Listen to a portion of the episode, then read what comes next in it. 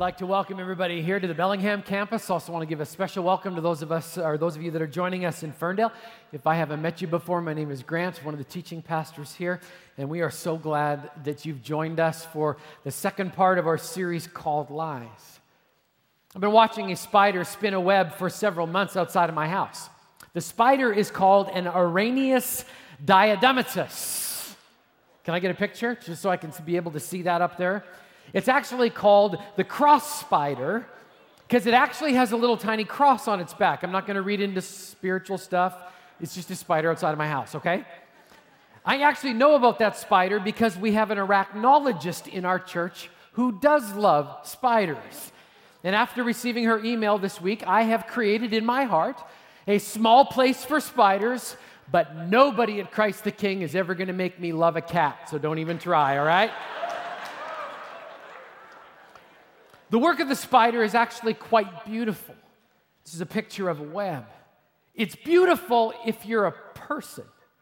If you're a fruit fly, that thing of beauty is actually completely overwhelming. The other day, I watched a fruit fly get attached to this spider's web, and I watched it struggle and struggle and struggle until it finally just gave up and stopped struggling. This whole week has been a struggle. I did not know. In fact, I was actually considering pulling the message that we're going to talk about because I've actually got two messages and I wasn't sure which one God wanted us to go with. It's been a struggle all week long. I was going to preach. The original plan was I was going to preach in the lie God grades on a curve. And one of these days, we're, we're going to look at that lie because it's toxic, especially here in the Pacific Northwest. But all week long, same thing over and over and over again surrounded by people who are just struggling with life, completely overwhelmed. And I'm meeting with them and I'm praying with them and I'm sharing scripture with them and I'm hugging them and doing everything I can to try and help. And in my conversations with them, I kept hearing these recurring themes that just kept showing up over and over and over again. And finally, it's like, God, are you trying to tell me something? Are we supposed to talk about this? Are we supposed to put the old plan aside and go with a different angle? We're going to come back to God grades on a curve. That's a lie, by the way, in a couple of weeks. But for tonight, for this moment, for this day, we're going to start with a very common feeling. It goes like this If I'm struggling, I must be doing something wrong. That's a very common feeling. Now, the truth is, some of you are actually struggling because you are doing something wrong. I mean, let's just be straight, right? I mean, you're struggling with a hangover because you went out last night and did something that was contrary to God's word, and now you're wondering, I don't know why I'm struggling so bad. Duh, right? Okay? Some of you are struggling with sexual issues because you are doing something wrong. You say you want to be delivered from your addiction, but you don't want to stop looking at porn. Some of you are struggling in your relationship and, and the way the struggle works out is you treat your wife or your husband like dirt. And you probably need to stop that so that struggle ceases so you can actually do what God has called you to do inside of that relationship. But that type of struggle is not our focus for this weekend. Now, this weekend, I want to talk to those of you who are doing everything you know to do to make God honoring decisions, and you're still struggling. You're struggling with your life. You're struggling with unemployment. You're struggling with a miscarriage. You're struggling with the fact that no matter how hard you pray, God doesn't seem to answer that prayer. Some of you are, who are not struggling right now are going to be tempted to think that this doesn't apply to you. Let me tell you something. It does apply to you because no matter where you are in your life right now, you've either been in a spiritual valley you're in a spiritual valley or you're on your way to a spiritual valley at some point in the future. When people are struggling, Christians have two tidy little bumper sticker answers that they like to apply to the bullet holes in people's souls. You may have heard some of these at one point or another.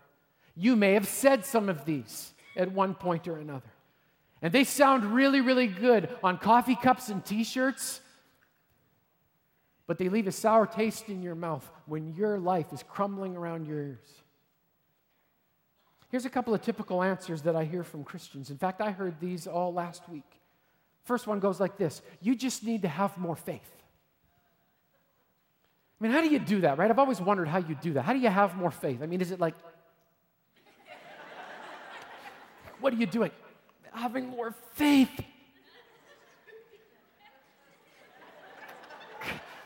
Right? And that's kind of what we say to people, right? Come on, man. Pick yourself up. Get back in the game. Work harder. Don't s- slow down. You need to speed up. I mean, God helps those who help themselves. So you need to start helping yourself right now. Come on, get with it. Expand your faith. Pray a little more. Read your Bible. Come on, just a little more faith. Come on, you can do it. You can do it. You can do it.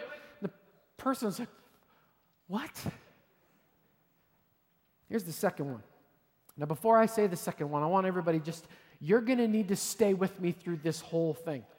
Because if you don't stay with me through the whole thing tonight, you're going to go home thinking I'm a heretic and you're going to write me a very nasty email at some point during this week. And I'm going to have to write back to you and say, Did you listen to the rest of the message? You're going to have to stay with me, all right? Because here's the second bumper sticker answer that I hear it goes like this God will never give you more than you can handle.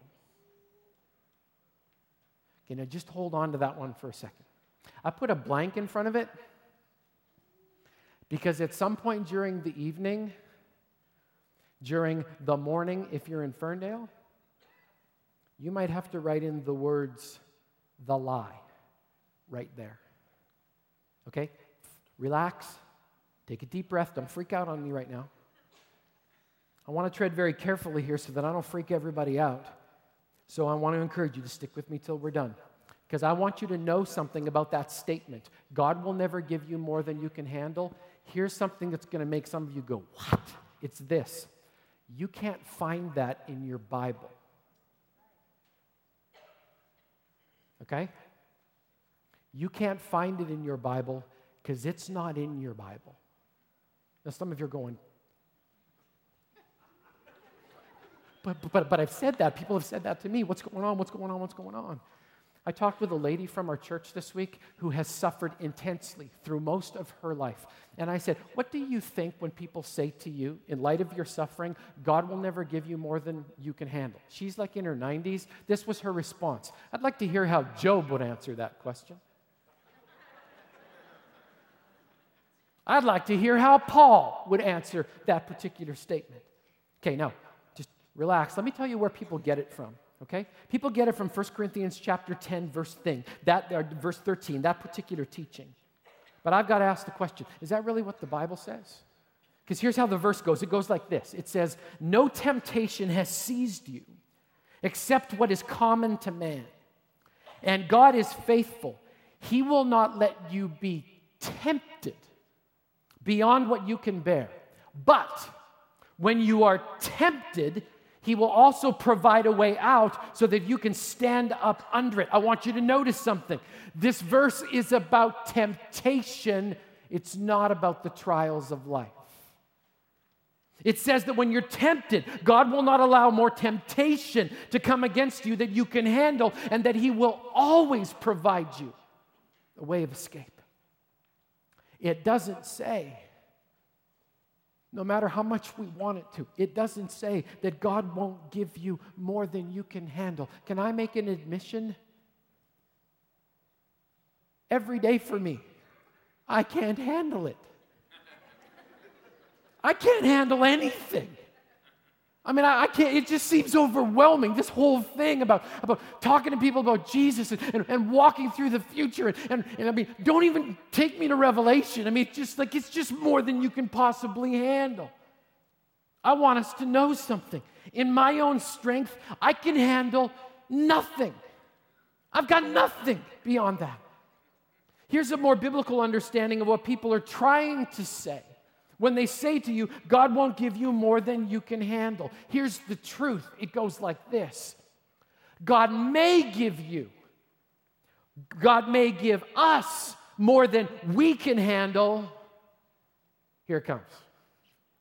But it's never more than He can handle. Do we understand that? God may give us more than we can handle, but it's never more than He can handle. In fact, for some of you, the most godly outcome of this message would be for you to put your hand up and say, God, I can't handle this. I can't handle this. I can't handle it. So I'm going to stop trying to deal with it in my strength. I'm going to stop boasting about how I can handle everything, how I'm the good son, how everything just seems to work for me. I'm going to stop talking about that. I'm going to exchange that, that lie for the truth that, that I don't have any strength other than God's strength. So instead of bragging about me, maybe I need to start bragging about Him. What do you think? I want you to notice something in your Bible. This is what Paul has to say about that subtle little lie. Now, for those of you who've ever said it to somebody before, just relax, okay? I've said it. I've said it often. The same guy who wrote those words about temptation, he wrote this, and this is the answer to the question Did the Apostle Paul ever have more than he could handle? Let me read his words 2 Corinthians 1, verses 8 and 9. It goes like this we do not want you to be uninformed, brothers, about the hardships we suffered in Asia. We were under great pressure. The word means extreme pressure, far beyond our ability to endure, so that we despaired even of life. Indeed, in our hearts, we felt the sentence of death. Listen to this. But this happened that we might not rely on ourselves but on God who raises the dead. I love the end of that verse. Paul saying he had more than he could handle. He was under great pressure. He actually thought he was going to die. He moved beyond anger. He was beyond confusion. He was at the point of outright despair. And just when he thought he was going to break, what did he say? He said this This happened so that we'd stop relying on ourselves and instead start relying on the God we serve who actually can raise dead people. Some of you are being pounded by unemployment. I've talked with you. Some of you are being pounded by cancer and you're scared and you don't know what to do. Some of you are being pounded by the break of a, of a relationship. Some of you are being pounded by addictions. And in, instead of getting some nice, tidy church answers, that last about six minutes out the front door. I mean, let's just be honest about how long those bumper stickers last. Instead of getting those nice, tidy answers, you came because you needed to hear Paul say that he was done. But even in being done, he refused to rely on himself and instead turned to Jesus, who still has the power to raise the dead. Tell you what, that is good news if you're struggling tonight. That is good news if you're struggling. I want to take the rest of our time to show you what happens to a king when he gets overwhelmed. There's an amazing story in Second Chronicles chapter 20. It's one of my favorite in all of Scripture. Story of a king by the name of Jehoshaphat, and he has a problem on his hands. It's a big problem, and we're going to walk through it together. The Bible says this is his problem. It says, after this, the Moabites and Ammonites, with some of the Meunites and some Linonites, some Bellinghamites, and two guys from Sumas, came. came to make a war on Jehoshaphat. Some men came and told Jehoshaphat, A vast army is coming against you from Edom, from the other side of the sea. Jehoshaphat's got a big problem. If you look at geography, when he finds out that this army's coming against him, they're already in his backyard. They're already there. They didn't announce themselves, they just showed up. Has anybody else ever noticed that problems don't announce themselves ahead of time? I mean, you, you never ever have anything, it never knocks on your door and goes, yoo-hoo, just so you know, you're going to have a meltdown a week from Wednesday. Just want you to know so you can explain why it is you showed up at work wearing your underwear on the outside of your pants, right? Okay? Just wanted you to know, right? Problems just show up.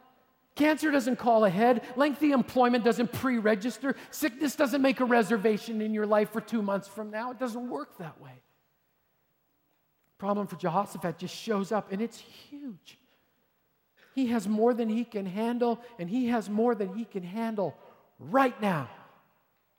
What do we need to learn about struggling from this guy? I believe he teaches us what we're supposed to do when we're overwhelmed. Let's ask, let's answer that question. What do we do when we're overwhelmed? Well, it starts like this. You got to ask for help. You got to ask for help. The Bible says in verse 3, 2 Chronicles chapter 20, it goes like this Alarmed, Jehoshaphat, that makes me laugh. Alarmed, you think, right? Three armies in your backyard. Alarmed, Jehoshaphat resolved to inquire of the Lord, and he proclaimed a fast for all of Judah. Let's stop there for a second. When the enemy's already in your backyard, that's a fast fast that needs to happen right there. It's like, quick, we're skipping lunch, we're praying because we've got a war right in our hands, right? He proclaimed a fast for all of Judah. The people of Judah came together to seek help from the Lord. Indeed, they came from every town in Judah to seek him. Notice this. Does he go to friends? No. Does he name a committee? No. Does he take a survey about how people feel about the potential for being completely overrun by this warmongering horde that has arrived on the beaches? No. He goes to God first.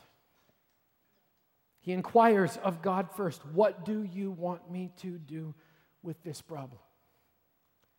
He goes to God, and everybody sees what he's doing, and they come to the conclusion well, if the king's going to God, we should probably go to God too. I'm trying to learn this right now. When I have a problem, you know what I do first? I try to solve it. I'm trying to unlearn that behavior because it's not biblical. When I've got a problem, the first thing I should do is God, what do you want me to do about this? Because I want to respond your way, not in my strength, but in yours. If you're struggling, my question is have you gone to God? Repeatedly, with passion, with the purpose to ask Him, What do you want me to do in this pain? At the end of the prayer, we learn a key principle. It goes like this the principle is we need to be honest and get your eyes on Jesus. Listen to what the king says at the end of his prayer. It goes like this He's talking to God. For we have no power to face this vast army that is attacking us. We don't know what to do, but our eyes are upon you. What do we normally do when we're struggling? I don't know about you, but I put on my brave face. I'm okay. You're okay. People can't be freaking out that the pastor's falling apart at the seams, so I got to be strong, right? So I put on my nice countenance. I'm good. I say, God bless you to a lot of people. I touch them, I pray, sprinkle a little clergy dust over the top, right? Everybody feels better with that, right? That's what we do. We just keep pulling up our bootstraps. And I'll tell you what, there's a time when you need to pull up your bootstraps and just plain get to work. But most of us, we just get caught in that good soldier thing. Have you ever had an honest moment with God in the midst of the pain? Have you ever told God, I have no power, no power to attack this stack of unpaid bills? I don't even know where to start. Have you ever said to God, I have no power to break this addiction? I've been dealing with this for 20 years. I need you to do it. I need you to help me. I have no power to change the course of my life, but but I am making a decision that in the midst of the pain I'm going to put my eyes on you. I'm going to tell you something. Putting your eyes on Jesus, you are not going to find that in any self-help book on any shelf in this county or in this nation because I need to tell you something about self. Self can't help anybody because self is an idiot.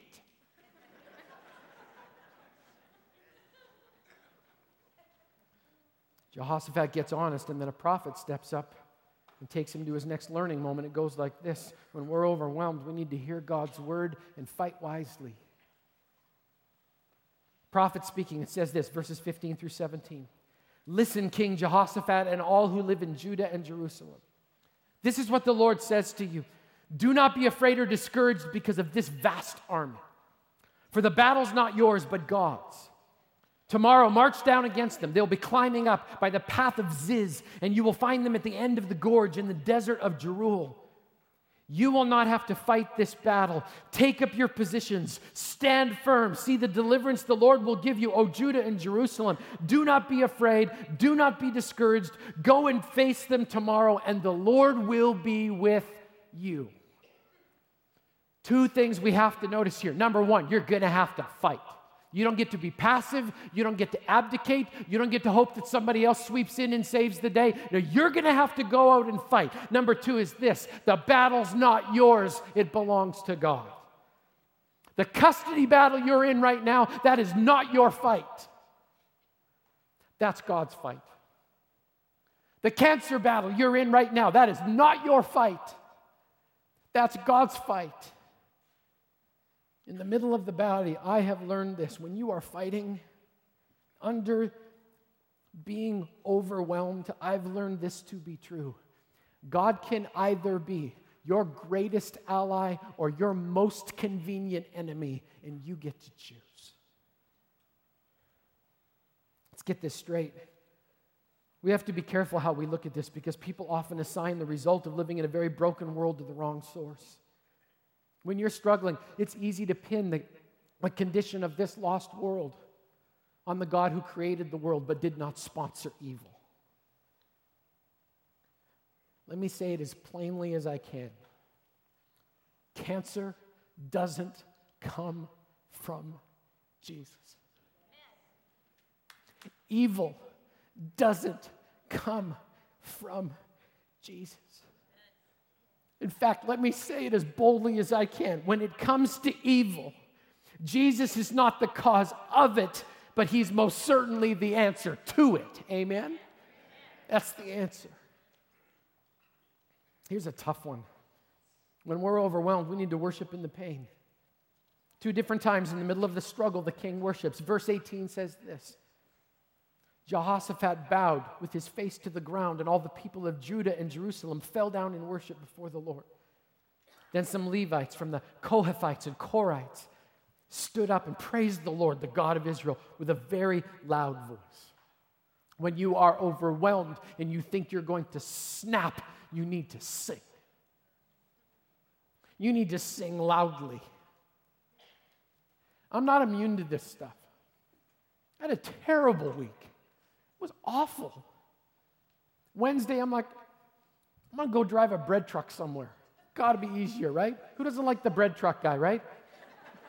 nice uniform, cute little panel van, listen to radio all day long. Who doesn't smile when the bread guy shows up, right? I'm thinking, I'm gonna be a bread guy, right? I'm up to the battle, or up to my eyeballs in the battle this week, and I find myself not in a good spot. It is not a, you're not in a good spot when you're singing Jesus loves me at people.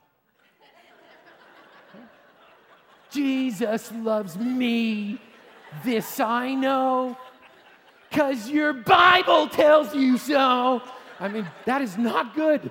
Not a good headspace to be in at all, okay? I started with Jesus loves me.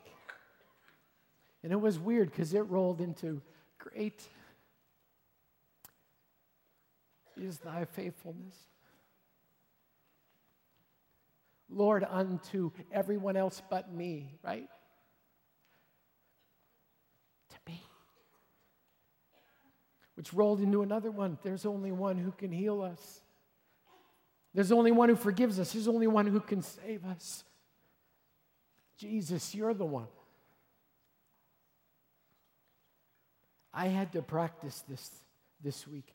I had to sing when the weight was so heavy, I didn't know if I could take another step.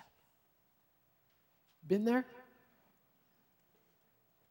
Second time it happens, verse 21 goes like this After consulting the people, Jehoshaphat appointed men to sing to the Lord and to praise him for the splendor of his holiness as they went out at the head of the army, saying, Give thanks to the Lord, for his love endures forever. You see the wisdom of the king? They're going into the battle. What does he do? He gets the worship team up front. You sing. I don't care if you don't like the music or not, you sing. You praise God with your mouth and with your mind and with your heart and with your body in the midst of the overwhelming stuff. That's what God calls us to do. I'll tell you this I know you can praise Him when it's good. The question is this can you praise Him when it's bad? Can you lift His name when it hurts? Can you worship God when you're crying every other word? That's worship. Here's what happens next. Here's what happens when the king remembers who's fighting for him, and this is what happens when we remember who fights for you. Verse 22 says this as they began to sing and praise, the Lord set ambushes against the men of, Am- uh, men of Ammon and Moab and Mount Seir who were invading Judah, and they were defeated. Do you notice that? God sets ambushes for the enemy that's coming against this nation.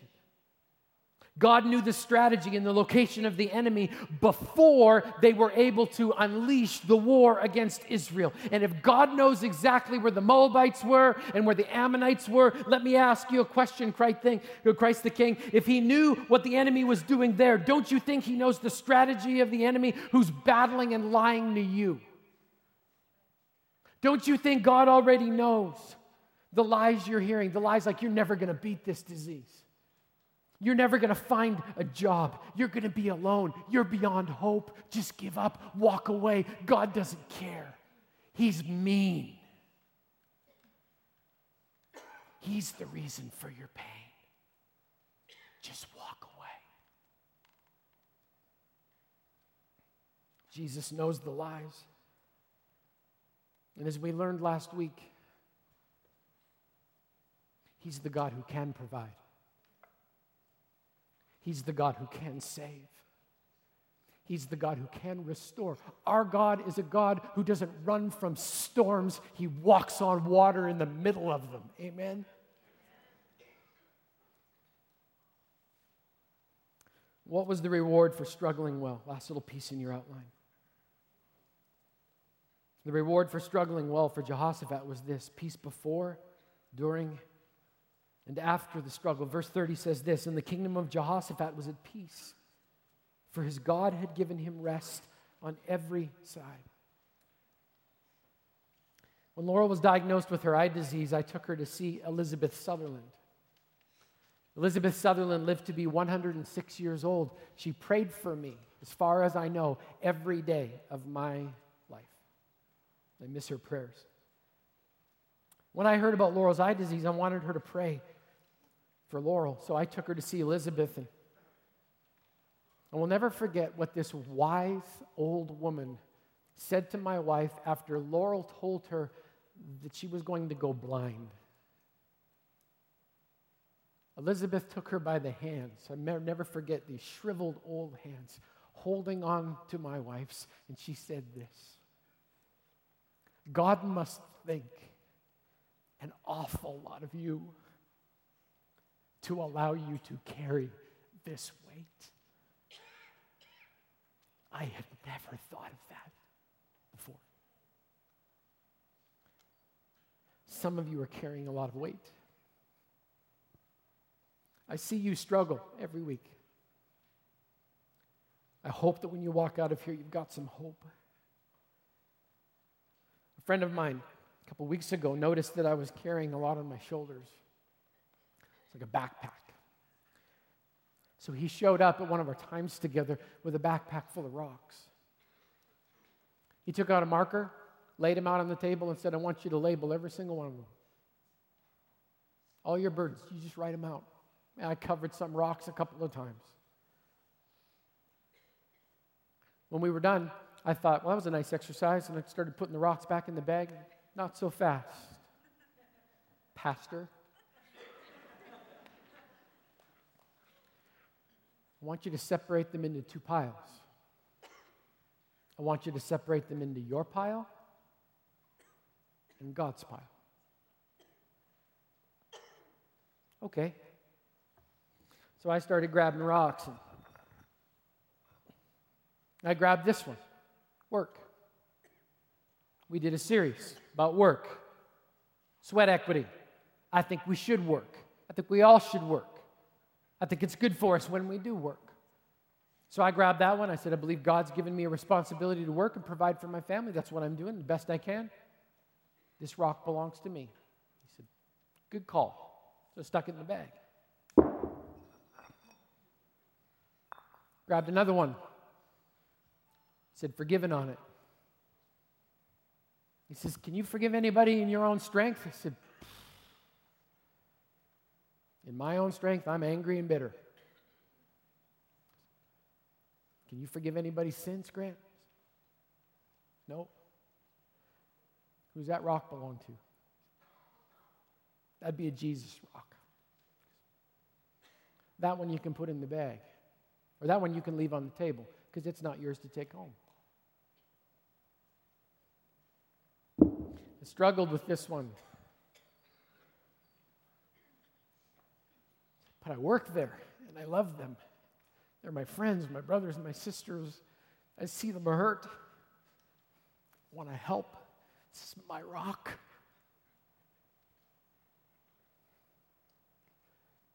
According to my Bible, it says that God will build his church and the gates of hell will not prevail against it. I don't see your name in that sentence anywhere.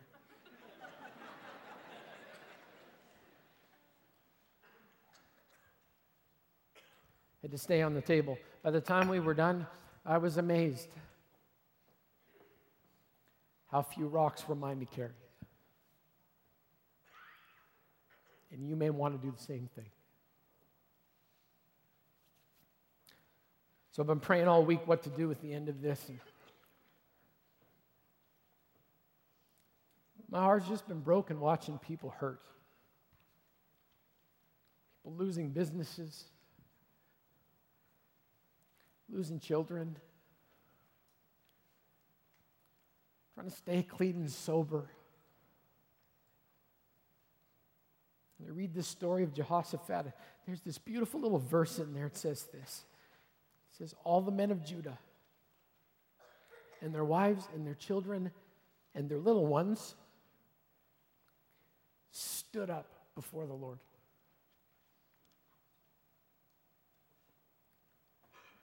If you're hurting tonight, I'm going to invite you to do something in a couple minutes. No one's going to judge you. But in a moment, if you're completely overwhelmed, I'm going to ask you to stand up. Don't do it yet. I'm going to ask you to stand up because we're going to have a little family meeting. We're going to do what Jehoshaphat did. We're actually going to worship by praying and asking for help. Because maybe you're like Jehoshaphat and you just say, I got no power and I don't have a clue what to do. I've done everything I know to do. I listed the house, I put for sale signs in my car. I, have handed my kid over. I don't know where they are. I've done, I've done everything I can. Maybe you need the family to help a little tonight. Because if you're here and you're struggling, you are not alone. I know you're not. I'm going to tell you exactly what we're going to do. If you're overwhelmed, I'm going to ask you to stand, and then I'm going to ask some other members of the family come gather around you, put a hand on your shoulder. We're going to pray. Jehoshaphat prayed and it worked. And we're going to pray, not that you pick yourself up by your bootstraps and just work a little harder we're going to pray that you have the wisdom to understand that God may have given you more than you can handle, but it is never more than He can handle.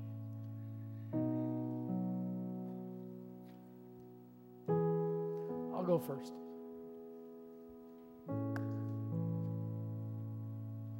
You're overwhelmed? Stand up. Be embarrassed. Just stand up. If you're at the Ferndale campus, stand up. If this is family, this should be safe. So I don't care if you're here in Bellingham or you're 12 miles up the road, you stand up.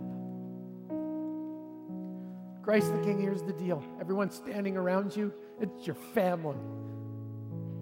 And they should never have to stand alone. So I'm going to ask you, God tells you right now, I want you to stand up to, and I want you to go stand near them, and I want you to put a hand on their shoulder. I just want you to stand with them. You don't have to say anything. You're just going to stand with them. Go stand with them. Don't leave them alone.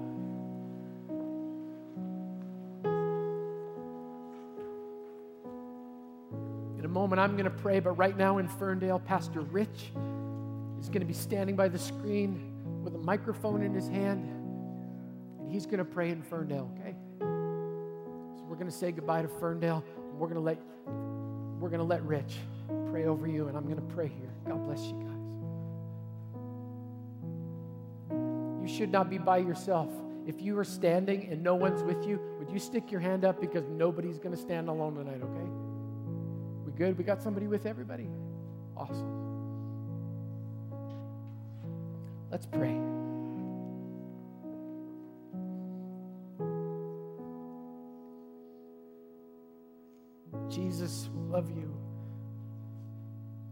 Author and perfecter of our faith. Who took our sin and our hurt and our pain on his shoulders. And God, we acknowledge there are moments in our life where we're just completely overwhelmed.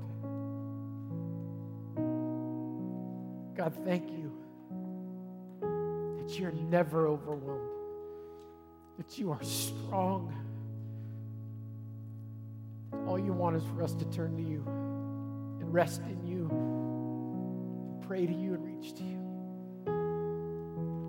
So, God, over my brothers and sisters tonight, I pray the words of Scripture. Therefore, we do not lose heart. Though outwardly we're wasting away, yet inwardly we're being renewed day by day. For our light and momentary troubles are achieving for us an eternal glory that far outweighs them all. So we fix our eyes not on what is seen, but on what is unseen. For what is seen is temporary, but what is unseen is eternal. Jesus, I pray that you would allow us fast forward ourselves way into eternity. God, allow us to look back on this moment as a moment when we weren't alone, when we had a little more faith because somebody cared. That we waved the white flag, said, I can't handle this, but I know God can. So I give you my heart, my pain, angst, and my worry. And I ask for your peace. Allow me to rest easy with my friend, my Savior, and my Lord, Jesus Christ. So, God, would you help and hold? intervene and give perspective. Allow us to worship, even when we will give you all of the praise and all of the glory, even when we're overwhelmed. We pray this in your good name. Amen. Amen. Thank you.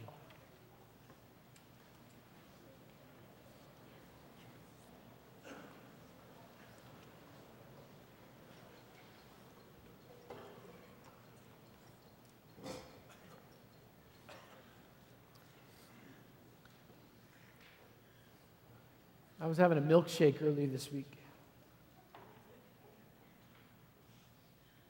And a fruit fly landed in my milkshake.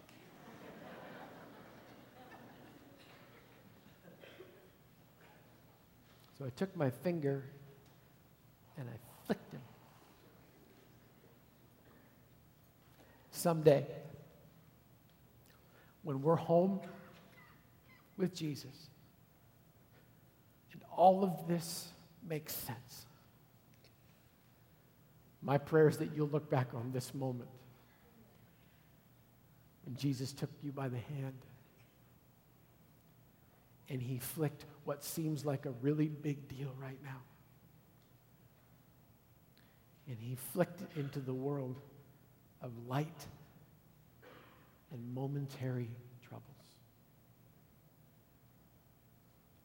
That would be a miracle.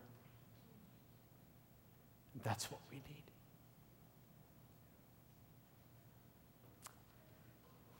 Thanks for letting me change gears. Thanks for letting me struggle. I sent it out in the midweek connection. I don't know what I'm supposed to preach about. You know what I loved was the number of emails I got back that said, We'll pray for you. Thank you.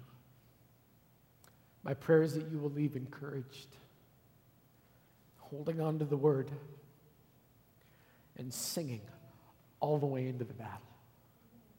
Until next week.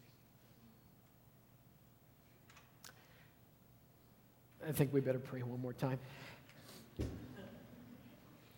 God, thank you for moments when we learn and when we hurt, when we're filled with joy. And God, teach us how to be thankful for the pain too. Pray for everyone carrying a burden tonight. I pray that they would leave it at the foot of the cross in the hands of a God who is never overwhelmed. Would you walk with us and give us the courage to do that this week? In Jesus' name we pray. Amen.